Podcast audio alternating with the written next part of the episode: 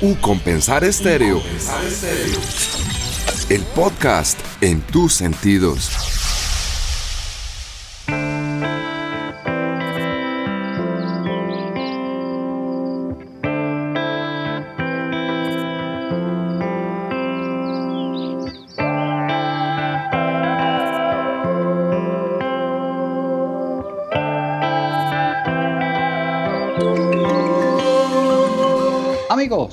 Nuevamente estamos acá con el podcast en sus sentidos, acompañándolos con más información, más artistas, más propuestas culturales que llegan a U Compensar Estéreo. Fabián, ¿qué tal? Bienvenido a este podcast que nuevamente nos reúne con artistas de gran trayectoria y de gran impacto en el mundo musical. Andrés, muchísimas gracias. Seguimos con nuestra estrategia podcast acá en U Compensar Estéreo y bueno, con artistas como hemos visto de muchísimos géneros, de muchísimos lugares del mundo. Y obviamente queremos potenciar también el talento colombiano y pues hoy venimos con un grupo colombiano, bueno, que tiene un integrante colombiano, pues radicado en Estados Unidos. Me pone usted a voltear así por el mundo. Ahorita veníamos de España, ahora vamos para Estados Unidos. Deme más pistas, deme más pistas de, del artista. Bueno, le cuento que es un colombiano y una eh, señorita boliviana eh, radicados en Nueva York. Eh, su género es indie latin pop, es como un género muy tranquilito, muy relajadito, electrónico. Tiene un nombre que precisamente ahorita le preguntamos cómo se dice y a qué se refiere ese nombre porque es, es raro. Bueno,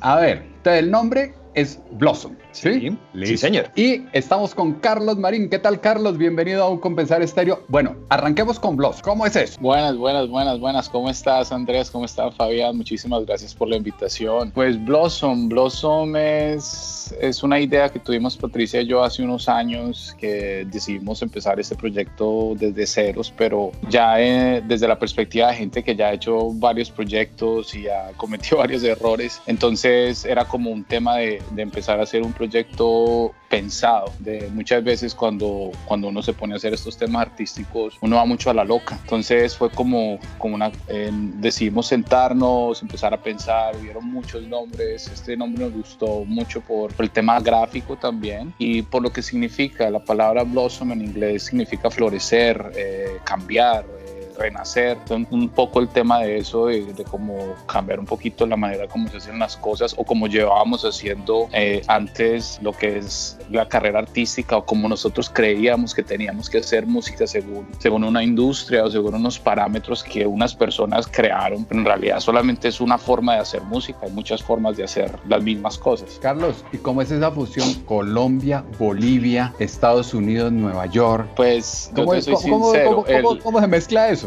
Es que ahí tengo que poner el tema de Dios y, y, de cosas en la vida que uno a veces no, no sabe. Esos fueron encuentros que, que, están marcados. Yo, yo me vine de Colombia a finales de los 90 eh, buscando oportunidades, buscando futuro y queriendo crecer como, como músico y de Colombia. Y después de muchas bandas, muchos proyectos, muchas cosas, eh, me encontré con Patricia y, y, pudo haber como, como esa química que, que pudiera generar algo real, porque es que al final del día yo siento que, que las carreras musicales y todo eso generan cosas es cuando hay una conexión con la gente. Cuando hay una conexión real, ahí sí se puede hablar de pronto de, de crecer y de, y de, eso. Obviamente que yo siento que es mucho de cómo la persona ve dónde está parado y qué es lo que quiere uno de la vida. Yo es cierto que eso ha sido mucho el tema con Blossom, que, que no, no tenemos afanes, queremos hacer música y, y pasarla bien y, y divertirnos y obviamente hacer nuestro trabajo.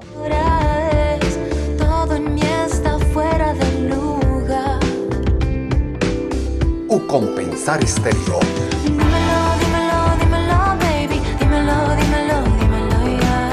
¿Cuál es esa conexión que ustedes quieren generar con su público? ¿Qué es lo que ustedes quieren proponer como grupo artístico? Pues yo siento que la propuesta, yo siento que siempre ha sido Lawson, ha sido algo positivo. Nosotros siempre hemos querido abogar por las cosas buenas, por ser positivo, por el amor, por la paz, por todo eso. Hay mucha gente que no se tira por ese lado. También el, tema de que siento que la música es muy personal la interpretación. Eh, estaba yo viendo en estos días un, una entrevista que le hacían creo que a Jimmy Page o a Robert Plant que habla de, de Starway to Heaven y después a los Hotel California que a Don Hewley que le preguntaban de esas canciones y para esos manes significaban unas cosas totalmente diferentes que lo que para una persona como uno como yo, ah, yo me acuerdo de California que la escuché en tal y uno se acuerda de esa memoria. Yo siento que es lo mismo, yo siento que cada persona tiene como esa libertad de, de, de interpretar las canciones de uno como quiera. Yo sé qué significan para mí las canciones y para nosotros porque cada canción es como una foto de nuestra vida, ¿sí me entiendes? Entonces es como, como dependiendo mucho de eso y, y el tema es,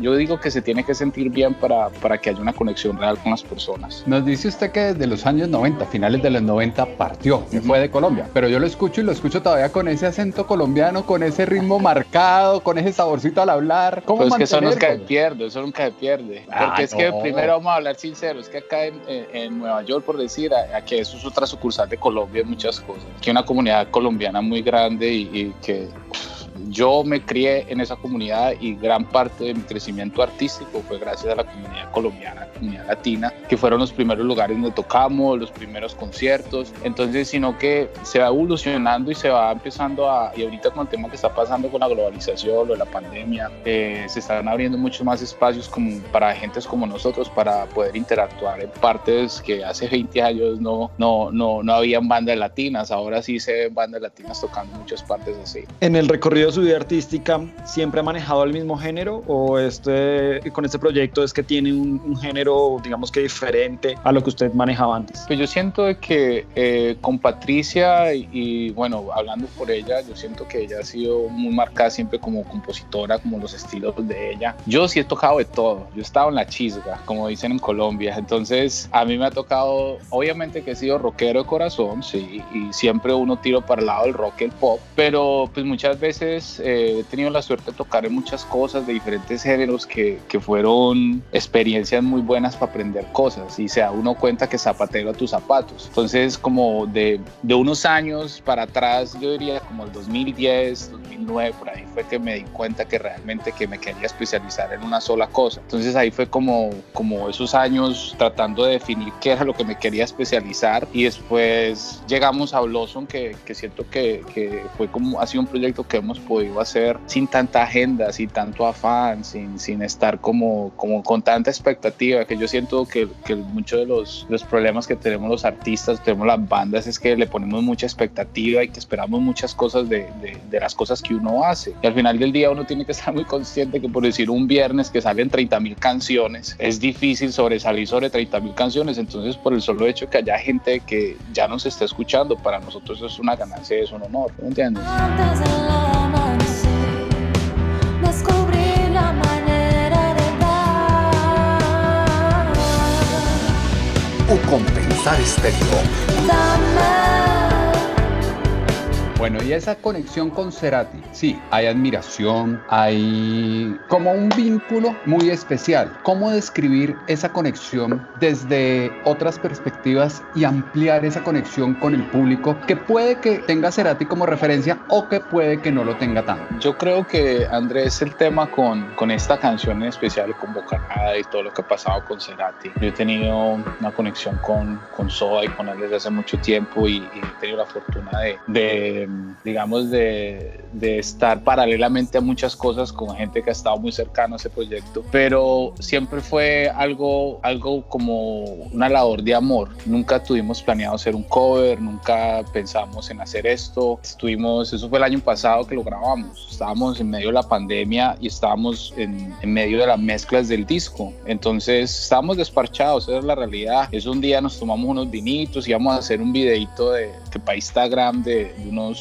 20 segundos con un tributo para Cerati. Eso fue por la época de la, de la, del aniversario de su muerte y su cumpleaños, que creo que es por la misma época que, que, él cumple y eso. Y una cosa llevó a la otra y esa noche terminamos la maqueta. Entonces al, al terminar la maqueta decidimos no, no ponerlo en Instagram y más bien terminarla seriamente, porque pues era ya como un tema de respeto como fan y también de respeto a la música, pues que en ese día hubo una inspiración o algo especial que salió y, y pudimos por pues grabarlo. Entonces ya, ya el tema es, el, el- con este cover fue la conexión de primero no, no tratar de competir con lo original, porque pues eso es imposible. Entonces por eso empezamos con hacer una versión desde el punto de vista femenino a esta canción y, y eso fue lo que, que tratamos de hacer con, con esta versión. Ya que usted nos cuenta cómo es el proceso, cómo llegaron a este cover, a nivel general en las otras producciones originales de ustedes, ¿cómo es ese proceso de composición? ¿Quién hace la letra? ¿Quién hace la música? ¿Se reúnen? ¿O cada uno hace como una, una estructura básica de lo que le nace y después lo unifican? Pues de varias maneras. Pues nosotros nos ayuda mucho que nosotros somos una empresa familiar. Pues Patricia y yo estamos casados, entonces muchas de las cosas que hay se trabaja muchas veces puedo ser yo que tengo un acorde o un, un riff o un círculo armónico y ella tiene una letra o a veces tenemos un título de una canción pero también siendo eh, muy honestos ella ha sido eh, gran parte del motor artístico de las canciones y todo eso porque el, uno tiene que saber manejar los roles y, y esta es una banda que es liderada por ella y, y yo estoy acá es en, en mis roles también obviamente producir y ayudar pero también son tantas cosas que para una sola persona que tenemos que sabernos repartir bien nuestros, nuestras labores. ¿Y cómo partir esas diferencias? Ah. El- lo que pasa en casa a casa, lo que pasa en el grupo en el Pero grupo. yo hice, pero yo hice una, nosotros hicimos una muy buena labor con este tema porque, porque mucha gente nos pregunta eso, el de cómo hace uno para trabajar con la pareja. No te voy a negar que es difícil, pero yo siento que también tiene que ver con el tema del respeto. Hay, hay gorros que tenemos y yo, por decir, yo sé que cuando son cosas de ar- arte o cosas de, de cierta sensibilidad que las mujeres muchas veces tienen que nosotros no tenemos, que yo sé que debo eh, hacer de quedarme atrás y dejar de que ella tome la decisión porque ella tiene como eso. Igual que hay ciertas cosas logísticas o ciertas cosas que necesitan ser más prácticas o más pragmáticas, ahí sí yo llego y tomo decisiones, pero por decir con los temas musicales y con los temas de la banda que son tan difíciles y tan artísticos porque unas veces se defiende una idea, una canción y la quiere defender al máximo, ahí fue donde entró el rol de, de, de productor, el, nuestro amigo Didi que ha sido nuestro mentor desde, desde que empezamos con esto, ha sido como una persona que, ah, vamos a hablar con Didi, entonces cuando tenemos una idea de que los dos no eso, el, eh, una persona como Didi ha sido como la, la que nos ha ayudado a, a partir diferencias o a tomar decisiones, de ver cuál arreglo es mejor o cuál título es mejor o cualquier o cuál guitarra es mejor o cuál bajo es mejor. Siempre tiene que haber una persona fuera del proyecto que siento yo que ayude a tomar esas decisiones porque uno hay veces en este tema de la música hay, hay mucho ego involucrado. Entonces yo siento de que para que la música sea digna y sea buena hay que dejar el ego afuera, man. Esas son cosas que, que son bien, por eso las bandas son bien difíciles de funcionar. A nosotros ha funcionado el proyecto porque somos familia y tenemos nuestros roles bien marcados, independientemente que pueda haber una canción que yo escriba o yo lidere, siempre hay un, una pro- como un, un sello de confianza de ella o un sello de confianza mío para lo que estamos haciendo y eso es importantísimo más en estos proyectos.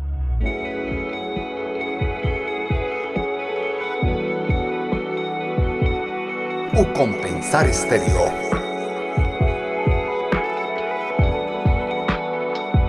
¿Cómo lograr reconocimiento en un lugar tan grande y con tanta variedad cultural como Nueva York? ¿Cómo les ha ido con esa parte de conseguir público, de moverse allá en ese medio que saben que es muy complicado? Yo, yo tengo que agradecer, yo ya agradezco todo a Dios porque yo siento de que tantos años que yo he estado acá, estar con, haber tocado en tantas bandas, haber ayudado en muchas producciones acá también y muchas bandas que venían de Latinoamérica todavía hasta el son de hoy cuando han venido, hemos tenido como una manera de poder ayudar a como a guiar, porque es que es, es- son, son diferentes estilos de culturas que se trabajan acá y no es lo mismo en Los Ángeles que en Miami o en Chicago, todos son diferentes. Nueva York tiene un, un tema muy, muy bonito porque es, es, en Nueva York hay mucha música en vivo, entonces tú puedes ir a un lugar en Manhattan un lunes y vas a las 6 de la tarde y te ves, no sé, ves cinco bandas, ves una árabe, ves una de China, ves otra de Colombia, ves otras dos de Brooklyn y ves muchas cosas, entonces está muy abierto ese tema. Yo creo que, que la- las redes sociales nos han ayudado mucho, obviamente, y la comunidad latina acá en, en Estados Unidos, en Nueva York, también nos ha apoyado mucho, la comunidad mexicana, la comunidad colombiana, la argentina, la boliviana, y poco a poco se han estado empezando a, a pegar también en norteamericanos. Ahorita que sacamos nuestra última canción, en, que es la primera canción que es, es bilingüe, que es algo en español y algo en inglés. Entonces yo, yo siento que es algo un trabajo orgánico poco a poco, y más cuando, cuando somos independientes y no tenemos los presupuestos grandes que tienen muchos artistas para llegar y meterle pauta a todo y, y- y estar en un día en todo el mundo. Tenemos que jugárnoslas con las herramientas reales y yo siento que al final del día la gente aprecia más eso porque, porque no todo el mundo anda en un jet privado, ¿sí me entiendes? Y, y eso son como cosas que, que nosotros sentimos de que hay una nueva línea de músicos que están saliendo, que están en contra de eso. Pues, No te voy a negar, yo si algún día me quiero comprar un carro deportivo sería muy bacano, pero un carro está bien, yo no necesito cinco carros, yo no necesito tener tres casas allí, otras cosas, para eso hay hoteles, ¿sí me entiendes? Entonces hay muchas cosas de, de, de estos estilos de vidas que, que mucha gente que sin hablar en nuestro, nuestro país, que, que viendo, viendo los fans y viendo la gente sufriendo y, y se ponen chaquetas de 30 mil dólares en una revista, ¿sí me entiendes? Eso para mí me parece totalmente desconectado y, y- y estamos totalmente en contra de eso. Y volteémosle el escenario. Logró conquistar el público americano, logró co- eh, conquistar una plaza como Nueva York. ¿Y cómo conquistar ese otro mundo? Ese mundo latinoamericano, ese mundo europeo, esas diferencias culturales que tanto marcan en la industria cultural. Yo siento que eso es una pregunta, no, es, muy- es una pregunta muy difícil de contestar porque pues al final del día, si nos vamos cuestión de méritos y de cosas que uno quiera, yo siento que todavía no hemos llegado a donde queremos estar. Es una cuestión muy orgánica. El, es, yo creo que es- ha sido el tema de, de cambiar un poco los lentes de cómo se está viendo la carrera y, y pensar de que, que ese estrellato que muestran en las películas de Hollywood, como las películas Rockstar y todo eso, los 80, que muestra un sueño que realmente es muy ficticio, porque realmente si tú le preguntas a, a cualquiera de, los, de las personas que, que están ya a niveles más altos, le preguntas por man como Juan Esteban Aristizábal, Juanes, yo estoy seguro que ese man te va a decir, no, eso no es así, hay muchas otras cosas que la gente no sabe que le toca hacer a uno por detrás para poder llegar a esos momentos, no solamente temas de negocios ni temas de nada, yo siento que terminan una sola razón para responderte tu pregunta, Andrés, ser uno honesto y real con el público. Yo siento que la única manera que uno puede conectar con la gente es siendo uno honesto con uno mismo y esa honestidad de uno mismo se puede reflejar en la gente. Es muy difícil vender algo así por el sentido de que, de que nadie sabe lo que la gente piensa, pero al final del día se sabe. Los hechos después del tiempo se sabe y uno sabe cuando una persona tiene una carrera bien, tiene una carrera mal y eso solamente lo dice el tiempo, lo dice los años. Entonces es muy difícil juzgar por un solo periodo, por un solo momento todo. Entonces por eso yo digo que es, que es más como, como un estilo de vida, es más como, como estar viendo cómo va a ser ese, ese camino y sí, obviamente. Yo siento que de maneras prácticas, yendo a tocar a donde más podamos, ahorita el año entrante que se abra todo, yo siento que poder ir a tocar a Colombia, ir a México, ir a todas estas partes es lo que va a abrir las posibilidades de conectar con más personas, porque el internet sí conecta mucho, pero ver alguna banda en vivo, estar sentado con un amigo hablando cara a cara, si esta entrevista fuera en cabina ya fuera totalmente diferente a que la estuviéramos haciendo acá nosotros tres por Teams, ¿sí me entiendes?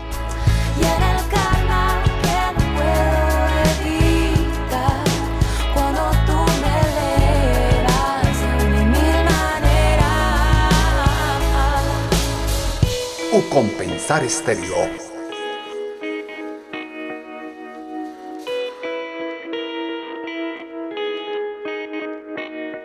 Viendo hacia atrás eh, la evolución de su carrera artística, ¿cuál ha sido ese punto en el cual usted cree que llegó, al, llegó a donde está? O sea, como ese punto de algo tuvo que pasar en su vida para poder decir, evolucioné de ser ese rockero, de tener ese pop eh, metido en sus venas, a llegar al proyecto de Blossom. ¿Cuál fue ese punto de giro? Yo creo que todavía sigo buscando ese punto. No, pero hablando seriamente, yo siento que el día que, que como que empecé a sentir de que no debo mentirme a mí mismo, como que no debo estar tratando de, estar preocupado tanto por los likes, o que qué es lo que dice en las disqueras, o que qué es lo que dice en las plataformas, o qué es lo que dice. Eso es importante. No estoy hablando mal de, todas las personas de la industria, porque no, porque yo soy parte de la industria y, y todos mis amigos son de la industria. Pero así como todas las industrias tienen cosas muy buenas, también tienen cosas muy malucas. Entonces yo siento de que, que es de esas cosas de que hace que uno entre, entre más honesto sea con uno mismo, eso se ve en la música, se ve en todo lo que uno hace. Por eso artistas como Prince eh, o artistas como Michael Jackson siempre marcaron tendencia independientemente de, los, de muchas de las decisiones personales que ellos tomaron. Artísticamente siempre, siempre fueron muy radicales con su arte. O sea, en el sentido de que, por decir yo ahora que ellos dos murieron, por decir Prince y Michael Jackson, que empieza la familia a sacar un poco de canciones que ellos no querían sacar. ¿Sí me entiendes? Porque yo estoy seguro que Michael Jackson y Prince ahorita están diciendo esas canciones no eran lo suficientemente buenas para ellos para haberlas sacado, pero como ya no están, entonces cualquier residuo que haya no sido tan bueno para ellos, para nosotros que, que los queremos, obviamente que es excelente, pero también es ahí donde uno, uno, dice cuál es el respetar las memorias de las personas cuando, cuando no querían que la gente conociera esas partes. Entonces es como un tema muy complejo. Bueno, y de cara a futuro, viene un cambio grande para la industria. Ahí lo decía un poco Carlos. Se eh, volvió algo impersonal los conciertos, se volvió algo impersonal el contacto, muy de pantalla, muy tecnológico, pero también redefine una industria y redefine un camino a seguir. ¿Cómo lo ven ustedes y cuál será ese camino que van a recorrer? Yo honestamente, yo estoy contento de muchas cosas que están pasando con la industria porque siento que está nivelando un poco más de cosa del, de, del arte, que no se mía tanto por, la billetera, sino por realmente por, la, por el arte. Porque ahorita la industria está, el 80% de las personas de la industria y todo lo que la industria es corrido por plata y billetera. Que está bien, es un negocio, yo lo entiendo, pero también siento que le pierde la imagen al negocio, lo mismo que pasa con el cine, lo mismo que pasa con todos estos temas artísticos que le quiere sacar dinero, que cuando entra la codicia de la plata totalmente se pierde la calidad del arte. Y obviamente que yo no sé qué vaya a pasar dentro de 5 o 10 años porque yo no sé el futuro, pero algo que Patricia y yo sí estamos muy conscientes es que vamos a hacer lo posible para mantener esa realidad propia, para mantener un estilo de vida que sea acorde a lo que nosotros creemos, independientemente de, de, de lo que pase con la banda, así sea lo que sea. Yo siento de que, que esos factores es lo que hace que el arte no sufra, porque cuando el arte se vende, se pierde el arte. Y eso es algo bien difícil de, de eso, porque no sé, analicen ustedes, ustedes ven todas las, las, las megabandas o los artistas que, que, que, a mí me han marcado y ellos no sentían que las canciones eran lo suficientemente buenas para sacar un disco. Entonces yo siento de que cuando pasa con muchos artistas eh, cambiando de género, yo doy un ejemplo por decir Mark Anthony, Mark Anthony es otro que, que, que el hombre se demora en sacar sus discos porque él está buscando las canciones que él siente que él pueda sustentarlas, a diferencia otros artistas que por mantener los likes y por mantener todos los contratos sacan discos cada año y de pronto sale una canción buena, pero el resto, entonces es, es, siento que es, es, un tema muy, pero también entiendo los artistas que tienen contratos que los están presionando. Entonces son como, eh, es muy difícil juzgar las dos, los dos espectros porque, porque todas dos son situaciones complejas. Entonces yo siento que al final del día tiene que ser lo mejor para cada persona. A nosotros nos gusta el tema de estar tranquilos e independientes porque nos da la flexibilidad de, de no tener la presión de alguien diciéndonos que tenemos que sacar cosas, aunque la tenemos. Pero al final del día está como otro tipo de, de, de manejo donde nosotros podemos siempre tener ese control y poder siempre buscarlo de la música bien, porque hasta justamente ahorita hablábamos eso con Patricia. Salga lo que salga, vamos a ser ella y yo los que vamos a tener que sustentarlo. Y yo no quiero dentro de 20 años que salga algo y tener que ponerme una bolsa así, uy, qué pena, eso sí me entiendes, como menos mal en los videos de los 80, uy. Entonces yo siento que eso tiene que, independientemente de la ropa, la ropa vale huevo, pero es el, el, el contenido de lo que uno esté vendiendo. Y eso yo siento que, que es eso lo que queda en la conciencia del artista.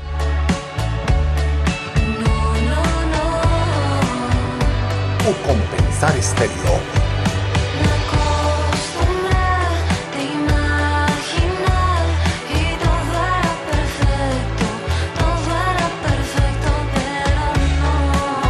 De manera independiente, ¿usted cree que sí es posible vivir de este mundo artístico? Sí, pero ahí es donde yo le digo a, a, a todas las personas que, que, están en esta carrera que hay que estudiar, hay que entrenarse. No solamente en el instrumento, como si toca uno, si es cantante, cantante, pero, pero si uno quiere ser músico, hay que aprender todo lo de la música, hay que aprender del management, hay que aprender del marketing, hay que aprender del publishing, hay que aprender de todos los temas legales, no solamente del de, país donde uno vive, sino los mercados globales, hay que hacer el tema de, de, de, los mercados musicales, hay que hacer mucho, pero yo siento de que eso es también una labor de amor. Cuando a uno le gusta esto, uno lo aprende con gusto. Entonces yo siento de que tiene que ser muy, muy marcada la cosa de, de esto. Uno, mucha gente hace estas cosas por diferentes razones y cuando uno se da cuenta que las razones que uno hace esto no son las que uno realmente quiera, que es cuando empiezan los, las desilusiones. Entonces yo creo que es, es eso, es eso siempre. Esa construcción de marca, esa construcción de imagen, pues hoy en día nos lleva a las plataformas y nos lleva no solo a las redes sociales, sino a Spotify, a Apple, a, distintos escenarios. ¿Cómo les va a ustedes en ese escenario? ¿Cómo manejan ustedes ese contacto a través de un mundo donde uno puede tener dominio, pero a su vez no tiene dominio sobre lo que pasa en él? Es que mira, yo siento, yo trabajo mucho en tecnología, siempre he sido como unas cosas de mis pasiones aparte de la música. Yo siento de que es un trabajo en conjunto y por eso yo, lo que retomando un poco lo que decía antes de, de prepararse, tenemos que nosotros artistas aprender todo lo que lleva eh, la música y en eso lleva la parte digital y también hay que saber de que el negocio, las plataformas, las, las personas que, que trabajan alrededor de la música, ellos también tienen cosas que necesitan que nosotros hagamos. Entonces yo creo que al artista también tiene que ser consciente que nosotros tenemos un rol rol, que nosotros tenemos que cumplir nuestro rol para poder que el resto de la industria funcione. El tema es que todos tenemos que hacer la tarea y eso no se lo enseñan a uno. Eso fue cosas que uno va aprendiendo a medida de los años, gente que le va explicando a uno. El tema de las plataformas, por decir, mucha gente no sabe el tema del pitch, eh, de, el tema de, de, que yo no puedo llegar y sacar una canción hoy y ponerla en, en Spotify. Así yo pueda tenerla mañana en Spotify, porque eso se puede hacer, hay muchos servicios que lo hacen. Yo necesito comunicar qué voy a hacer. Hay, hay muchas cosas que, que, artísticamente yo siento que mucho, hay muy, mucho talento, pero no hay la responsabilidad de querer aprender las partes malucas que requiere esta carrera, porque todo el mundo quiere salir a hacer el concierto y los 200 mil personas, bacanísimo, pero nadie se mama los tres días que hay que estar de montaje, pruebas de sonido, todo eso, y es eso, cuando uno se da cuenta de que uno le pone amor a lo maluco y ya cuando disfruta lo bueno, lo bueno se disfruta más, porque cuando uno empieza a disfrutar lo maluco, ya todo empieza a volver volverse bueno. Entonces es cuestión de cómo uno ve las cosas y eso ha sido como, como lo que nos, nos, ense nos ha enseñado la vida y Dios aparte de, de, de, los otros proyectos para poder poner un proyecto que nosotros sintiéramos que obviamente hay muchos errores y muchas cosas que nos equivocamos y todo eso, pero tenemos muy claro de qué no queremos hacer y qué no queremos convertirnos. Eso sí lo tenemos clarísimo. Viendo el alcance que tenemos con redes sociales y con la globalización que tenemos, ¿cuál ha sido ese lugar más extraño o más recóndito que ustedes dicen, oiga, nunca pensé que me hubieran escuchado en tal país. ¿Sabes qué me pasó? Eso fue hace, como un año que estaba haciendo unas cosas que para en el internet. Cuando me mandó un amigo un link de una página por ahí en Italia donde estaba una letra de nosotros traducido en italiano. Y yo dije, y yo, dije, yo nunca me he imaginado eso. Yo dije, vea. Y sí, unas veces ven en las plataformas que gente escuchándolo en Tailandia uno o cosas así, independientemente de que nuestra, nuestro mercado es en Latinoamérica y, y el, el mercado hispanoparlante, pero el español está de moda. Ahorita uno ve gente eh, en, en, Marruecos, en, en, China, que le encanta el español. Entonces yo siento que eso es muy bueno por ese lado también.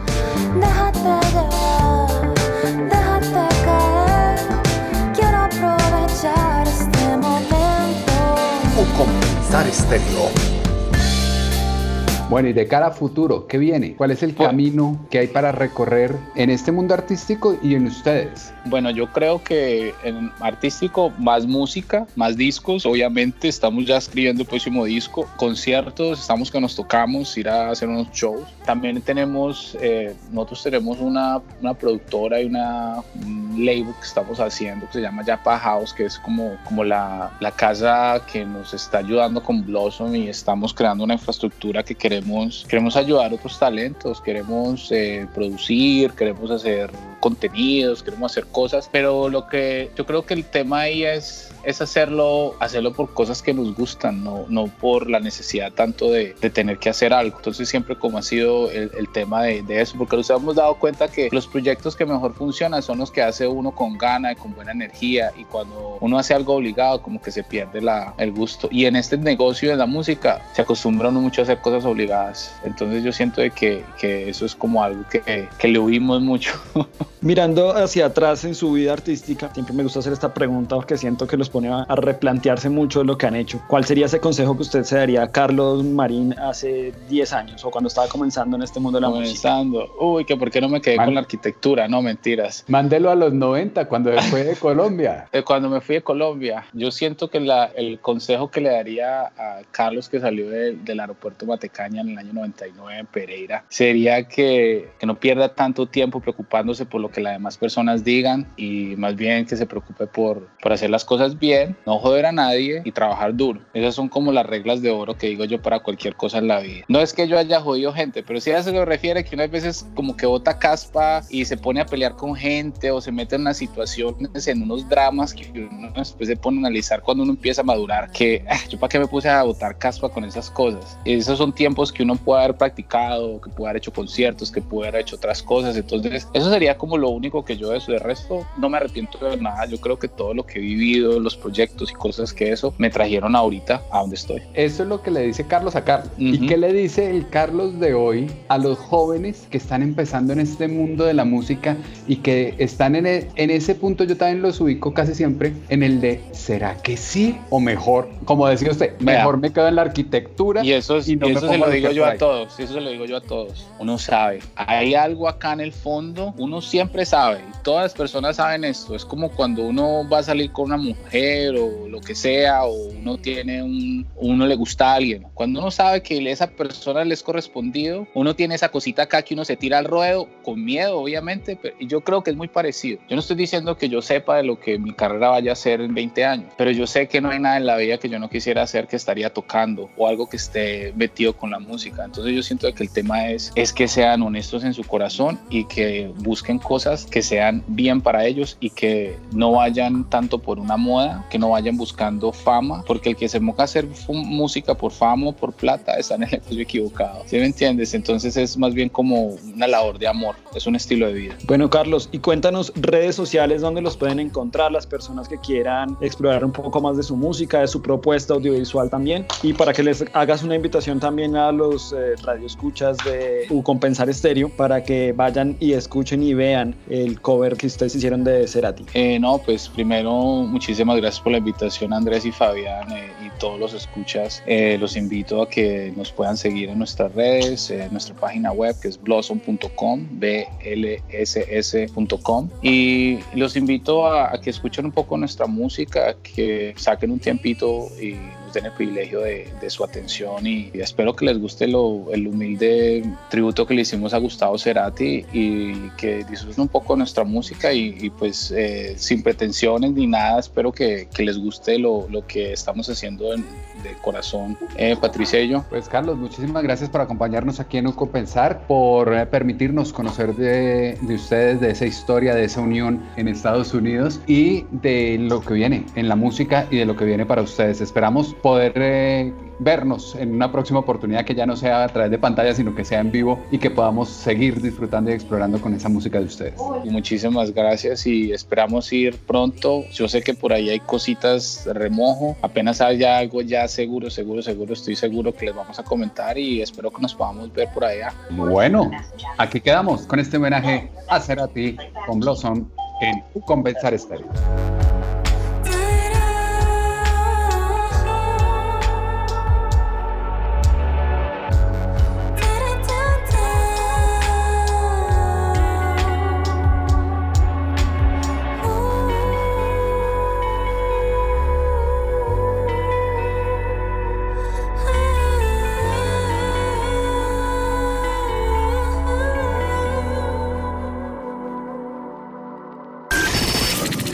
Compensar Estéreo, el podcast en tus sentidos.